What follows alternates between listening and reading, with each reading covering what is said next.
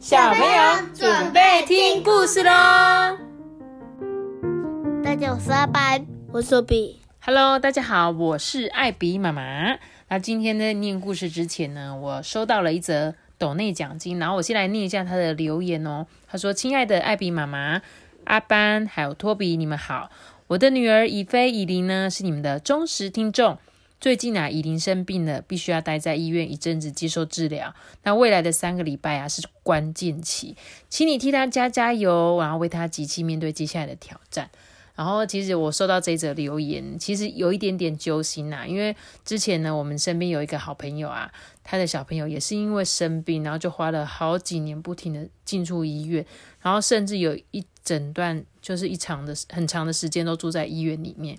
可是呢，他现在已经顺利成功的对抗那个病毒先生的，所以我也相信依琳呢，你一定也可以顺利的度过这一次的考验哦。嗯，好不好？我们一起跟依琳加油，加油，加油，对。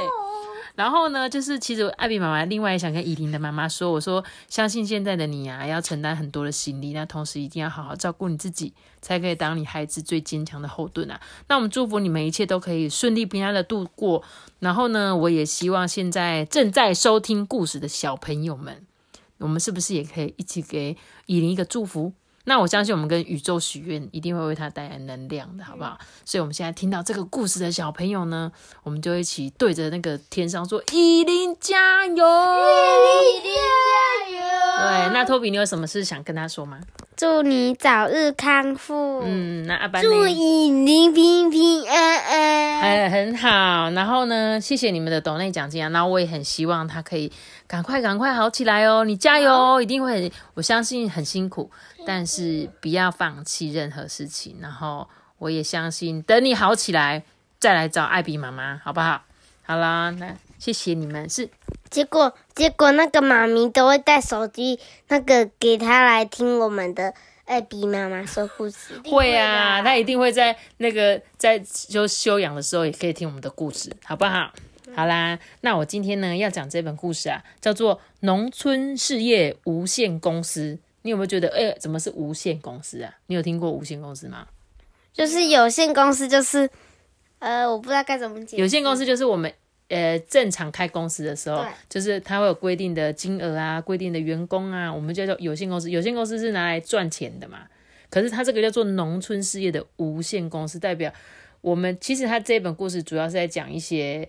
我们跟现在社区环境的改造有关系。那我觉得这本故事很有意义的原因，就是因为现在大家都讲求希望可以，嗯，把我们的生活回归的更单纯一点。那农业事业其实，在台湾这个地区算是很重要的一个产业。我们从以前就是因为农村经济发展而变成现在这么这么经济这么好的，但是现在很多年轻人都不做农业了。因为你们想要做一些工程啊、工程师啊，对不对？你们想要做一些科技的东西，可是呢，其实农村事业要是我们好好的经营，它可以发展出很多，而且甚至对我们环境友善的，不会说一起制造一些脏乱。然后我们应该要用尽力的，就是用尽心力保护我们现在这一片美好的家园。这样，那这个故事就是大概在讲这个。然后这本故事其实是我们的这个。行政院农委会水土保持局所发行的，所以它其实就在讲我们的环境。那我先来讲故事，他等下再给你介绍一下这本故事书，最后他想跟我们说的这样。然后开始讲故事哦。国家公园呢就在隔壁，然后它倚着大屯山呐，曲环的丘陵，还有呢八连溪就像一个共荣社区的主动脉，所以呢它那个怦然的脉搏啊，就是共荣。安康社区磅礴的生命力，它其实就在讲说，这个山坡地旁边呢是一个国家公园，就在那个大屯山旁边。然后这个八连溪呢，就是这个主动脉，就我们身体有一个主动脉嘛，所以这条溪旁边呢有很多很多的一些生态就在旁边这样子，所以呢，他们就是一个很富有生命力的。一个社区这样子，这个树这个植物好大哦。这个植物是那个莲子莲花，它只是特别把它画大的，代表说，哎，这个地方有莲花有莲子，哎。然后这个上面很像那个，哎，这个就是莲子，对对对，它就是莲莲蓬头的。我们上次有去挖，记得吗？我们不是在泥巴里面挖莲蓬头，就是这个，没有错哦。然后呢，他说这个旁边啊有那种水梯田，就很像那个马赛克拼贴一样，有没有？人跟人啊，人跟自然啊，就在大地上面，好像做了一幅很漂亮的画一样。然后这一本故事，它其实讲很多里山。里山呢，等一下我在最后再跟你们解释什么叫做里山这样子。然后他就说，他们就是在里山倡议之中呢，将农村居民还有一些周围自然环境交互作用下，他们就会形成一些生物栖地啊，还有人类利用地那些的一些动态，像是马赛克的景观。你记不记得，像是我们去到花莲，你去富里的时候，你会看到那个山下一块一块的田，很漂亮。是不是就像马赛克的感觉？然后梯田，你你有印象吗？梯田就是呃，它会一层一层一层上去。那如果小朋友你们在听故事，不知道它是什么，你们都可以去 Google 查一下哦。你查一下，你就会知道我在说什么。这样。可是呢，因为山坡地它被滥垦，所以呢，上游有一些非法大量倾倒的废弃物。那明明这个地方本来是好山好水嘛，但是呢，只是过了一个世代之后，整个溪水就变得很浑浊，而且还飘着臭臭的味道。就是你看，原本它这么漂亮，结果呢，因为人类乱开发嘛，在上游的地方开发之后，就乱倒垃圾，所以这些垃圾会一直沿着河流往下往下流，对不对？你就会发现，哇，天哪，整个河水都变成垃圾了。对，那原本呢，这个是这个田园呐。本来可以种很多植物，现在都只剩下茭白笋，就只剩下一种。然后呢，这些农夫只好呢用一些除草剂啊、农药啊来种植嘛，又没有办法。他要是没有用农药，他就长不起来。所以呢，每个人就因为这样子，所以他们根本就没有办法变得很有钱嘛，就是一直在买这些药，然后种菜。可是我种了菜，我又卖不出去的话，我根本就是赔钱而已啊。所以呢，他们就遇到了很多很多的难题。就是这怎么会有黑爪？不是，这个是农夫手上会拿着一个镰刀，他们呢正在采收茭白笋哦。那这种种的美好呢，都是他童年的回忆啦。人家说什么“少小离家老大回”，然后嘞，“乡音无改鬓毛衰，儿童相见不相识。”笑问客从何处来？没有错。然后呢，他就是在讲说呢，他说最是不忍家乡变调嘛。那环环相扣的课题呢，要从哪里着手？想要改变的话，就是很难的事情嘛。他就说，这些回乡的人看到我们家乡变成这样子，他就觉得啊，这些环境都这样，我要怎么改？对不对？而且真的要改是很难很难的事情，你知道吗？妈咪，这个根本就是纸船吧？呃，他只是用这个作者的画风啦，他把它画的，他很像一艘纸船这样子啊。在人与环境呢息息相关嘛，不可以分离嘛，所以环境恶化呢，就是因为人，对吧？要是没有人类，其实这个环境不会改变。那转变呢，最重要的就是人呐。我们的人心要是没有变，再多的建设都是枉然的。所以呢，我们的土地需要改变，人心更需要改变。对不对？所以我现在讲这本故事书，就是要告诉我们这个小听众们，你们是我们家国家未来的主人翁。所以你们今天听到这本故事，你们或许就可以为你们的地区发展做更多的事情。好哦，那他说这一条路啊很难走，但不走会更难，对不对？因为因为很难，很多人会因为哦很难走，算了算了，反正我就这样啊，我日子过一天是一天。可是要是没有人出来做这件事情，你们未来会更糟更糟糕。所以为什么我们现在议题一直在提倡说，我们要如何做环保，我们要如何爱地球，我们要如何让我们的环境变得更好？那这就是每一个人都要改变才有办法的。然后呢，他说风俗之后伯兮。自乎一二人而已，就是农村的转变呢，就是从一两个人开始。那首先我们就是要怎样禁绝违法的开发嘛，还有呢，请到一些废弃物，那进而呢，风息护雨，阻止一些毒雨电雨，对吧？就是我们可以开始说，他说一开始一两个人慢慢的做，有时候有人看到你做，就会说，哎哎，你这样做很棒哎，我加入你吧。所以一个人、两个人可能会变成十个人、二十个人，甚至。百人、千人，万人这样子。然后呢，首先就是拒绝开发嘛，因为我们以前就是人类乱砍乱开，那呢，我们现在呢就是拒绝开发，然后不可以乱倒垃圾，对不对？因为垃圾丢到海里，海水就会污浊，所以禁止倒垃圾。再就是封溪，什么是封溪？把这整条溪变成保护区，你不可以在这边，只要有垃圾，我们就就是惩罚，就可以开罚罚金啊，对不对？就可以做这些事情这样子。然后呢？可是啊，他说一股热心啊，总是被质疑嘛。像是有人说啊，你是不是想要选举呀？你是不是讨个派系呀？对不对？你你一定要做这些事情，谁要帮你呀？因为一开始没有人想要支持你啊，所以他说万事起头难，所以就一直空转啊。过去又又过了两三年因为这中间都没有人想要参与这样子。那人的转变呢，是从观念开始啊。知识跟观念的导入就是教育，对吧？小朋友，你看他说教育要先开始哦。培根计划呢，这个课程啊是千载难逢的良机哦。他教育呢，让社区居民啊体认危机、获取知识的能力，那自主规划所需的课程，最后就带起了一个学习的风气。我解释一下这个培根计划的课程，它是透过四个阶段课程呢，引导这个社区居民他们自主去学习，了解你们这些社区的故乡，然后呢，用实际的行动方案自己动手做。所以呢，你就可以自己做出，哎，我们这个故乡，我希望它变成什么样子，然后再慢慢去建构这个农村生活啊，然后让生产啊生态可以永续发展。你记不记得我妈妈前几年跟阿姨我们参加一个创业归故里的活动？那这个活动呢，就是找年轻人回到我们的家乡里，然后我们可以为这个地方、为我们的家乡做什么事情？这样子，知道吗？好哦。那他说呢，故宫购料合力打造生态净化池，就是像沉淀啊、过滤、供氧啊、灭菌啊、降温分解，一池又一池呢，就不会有污水排入这个八连溪。那景观美丽呢？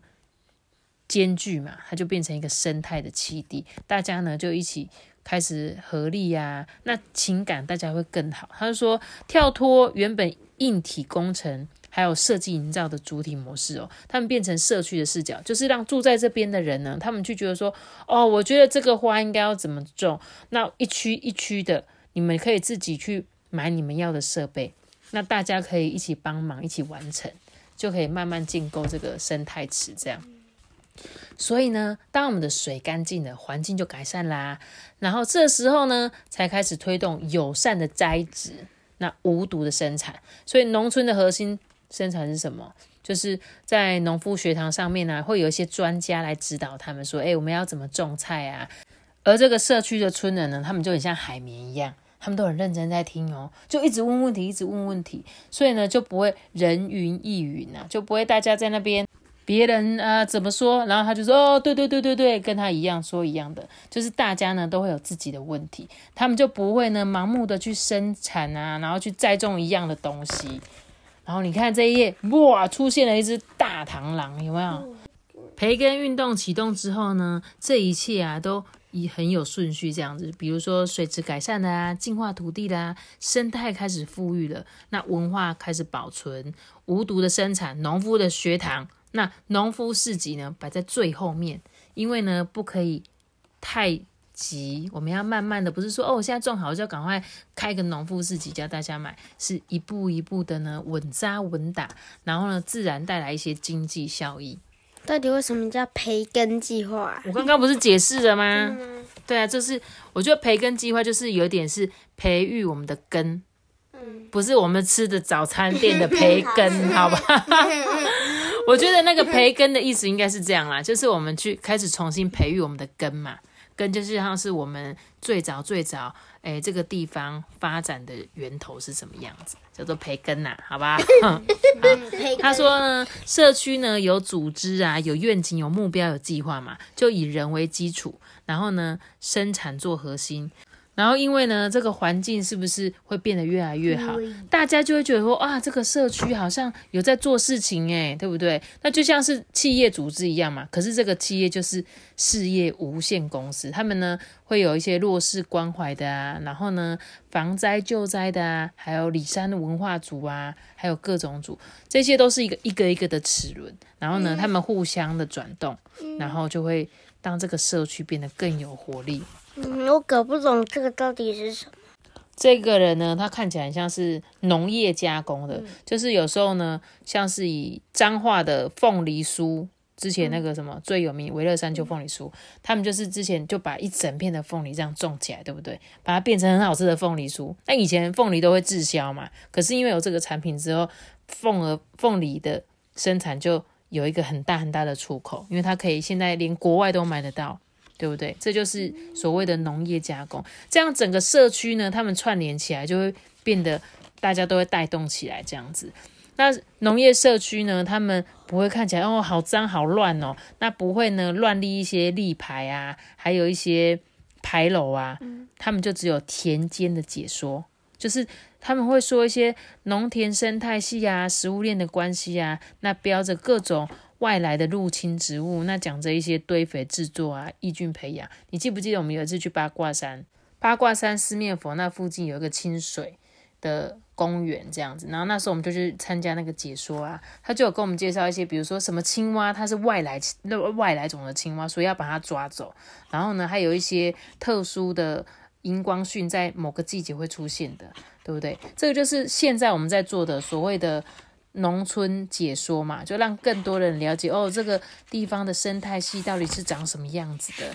那环境的优劣呢？生物是最敏感的哦，像虫鱼鸟兽啊，它们就不会因为这样而消失的嘛，因为有很多动物都是因为我们人类破坏就不见了。还有像是那个土壤中有一些蚯蚓啊、微生物啊，都会呢改善这个地方的土质啊，对不对？然后呢，让这些友善的耕作呢，可以更容易进行哦。现在呢，这个农产品滞销已经是过去式了哦，而且他们的产品呢，不单单就只有茭白笋，还有什么小黄瓜、地瓜、番茄、山药、竹笋、南瓜，从单一个呢变成很多个。那鸡蛋不会再放在同一个篮子里啦，就是以前都只有种茭白笋嘛，那茭白笋如果没卖呢，就都没卖。可是现在呢，有很多很多不同种类的农产品，这样又有更多人会想来跟他买嘛。那不止生产技术哦，像农夫一定要懂得生产策略，然后呢，像是做一些行销，这样顾顾客才会主动上门啊，带一些生鲜农产啊，然后逛逛这个地方，这样数字呢会说话哦。复耕的面积由二十一点八增到五十二公顷，友善耕作呢成长到二十三公顷哦。作物种类啊，从一种发展到十四种，社区呢也正式成为那个环境教育的场域哦。这里面的村人他们就说啊，以前啊他们的口袋装空气的，现在终于有钱钱了啦，有新台币了啦，因为以前都赚不到钱嘛。那即使呢获得了第一届的金牌农村国家环境教育奖团体特优组。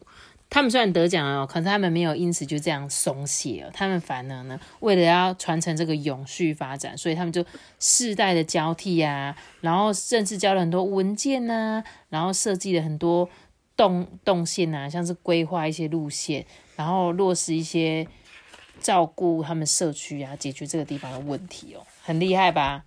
那农农田的这个生态呢，成为了。呃，生产的一倍之力嘛，同时呢，也维持这个地方生物的多样性。所以社区呢，实践了里山倡议，那嘉惠比邻的阳明山国家公园呢，扩充了有效的生态保育面积。所以呢，因为他们社区的活动呢，让这原来，所以这个故事应该就是讲阳明山周边的这个社区是。嗯，你看他的他的脚好酷哦，这样。对啊，他坐着，然后拥抱山林的感觉。你看他的手画的超长、超大的，对不对？因为呢，他们因为有他们保护了这一片农村，改善了他们这个地方，现在呢变得很棒了，对不对？那社区呢，每个人都有自己的生活啊，生产的关键语，我们不能只是说说啦，一定要行动。那别人没有我很多，别人很多我没有嘛，所以呢，要怎样？我们要互相的、多元的互相依靠。那人跟环境不就是这样呢？那你的关键语是什么呢？这个可以大家去想想看。就是我们这个社区，像妈妈最近为什么？对这本书特别有感的，就是因为我现在我们在推倡我们彰化的旅行嘛，就常常大家都觉得彰化又不好玩，对不对？那我们要怎么让呃外地游客呢来到我们的乡镇？因为我后来发现，我们彰化其实有很多很多的农产品是非常厉害的，而且我们有水果，像葡萄。然后上次有趣的是，我们去了一间葡萄酒庄，没想到彰化居然也有葡萄酒庄，对吧？在听故事的。小朋友的爸爸妈妈应该很喜欢喝葡萄酒，所以呢，有机会也可以来彰化玩这样。那我就看到这本书，我就想到，哎，我们现在其实也在做一些社区发展的感觉，所以呢，我就特别来。但是我觉得这边比较重要的是，他在讲我们人跟环境之间呢，不要把以前破坏的东西呢，慢慢的补回来，不要再一直做一些破坏我们环境的事情。然后呢，我刚刚就是要一直要跟你讲说，他最后写着说“你知我行”的一个里山倡议。那里山到底是什么？我来想要跟你们解释一下里山到底是什么。他说“里山”这个词原本是来自于日文呐，发音叫做 “satoyoma”。我希望我没讲错。那传统上指的是说，像是他们会定期砍伐一些树林啊，松树林啊，那就把这些东西拿来盖在屋顶啊，也可以当成那个。饲料啊，堆肥用途的草地，像日本传统的农村景地呢，有很多样的农村环境，像是耕地啊、果园啊、稻田啊，还有灌溉用的一些池塘啊，那他们这个地方就会组成一个复合式的农村生态系。里山昌邑呢，它是以世界上类似这个日本里山地景的复合式农村生态系为对象，所以呢，它会因为人类的生活方式啊，跟大自然长时间交互作用所产生。这样，那这个昌邑的愿景呢，就是他希望呢，兼具生物多样性来维持跟我们现在这个资源永续利用之间的平衡。那这个里山跟那个阿里山有关吗？哎，不一样。阿里山是一个地名，那里山就是我刚刚说的里山这个定义到底是什么？所以刚刚我们这本故事讲讲的这个，应该是在那个阳明山国家公园旁边的这个社区。我还不确定他真正讲的那个地方是什么，所以我可能念完故事之后会去查一下。那小听众你们可以去查查看这个里山。它会不会出现一些资料？这样，所以我刚刚有简单查这个里山的定义到底是什么？里山倡议这个东西是什么？那它其实是从日本这边过来的。那其实大部分大致上讲的跟这本故事讲的一样，就是主要是在说资源永续利用，对不对？因为我们现在其实就是真的很多地方遭受破坏啊。然后我也希望小朋友你们借由我听。就是听到我讲的这本故事书，可以去多找一些相关的资料去了解。那有一天你长大了，或许你可以为你们社区做一些改变。然后呢，就是可以哎想想看，我可以怎么做？不要呃，因为现代的东西变成科技啊，会产生很多废弃的呃资源。那我们如何把这些东西极简化，然后又能够爱护我们的环境？这样，嗯，好啦，这本故事有点深奥。然后希望你们可能大概听到一半就睡着了吧，不知道会不会有人听到结尾。好，那我们今天的故事就讲到这里喽。记得要来睡个大觉，那我知道。记得要订阅我们，并且开启我信号，拜拜。我们下节睡馆，然后伊犁你要加油哦！如果你有听到故事最后的话，艾比妈妈再次给你加油，加油，加油，好，大家拜拜。我觉得一定会有人听到最后，因为有人是早上上学路上听。好，对对对对，好，大家拜拜。这是我想说的，就是。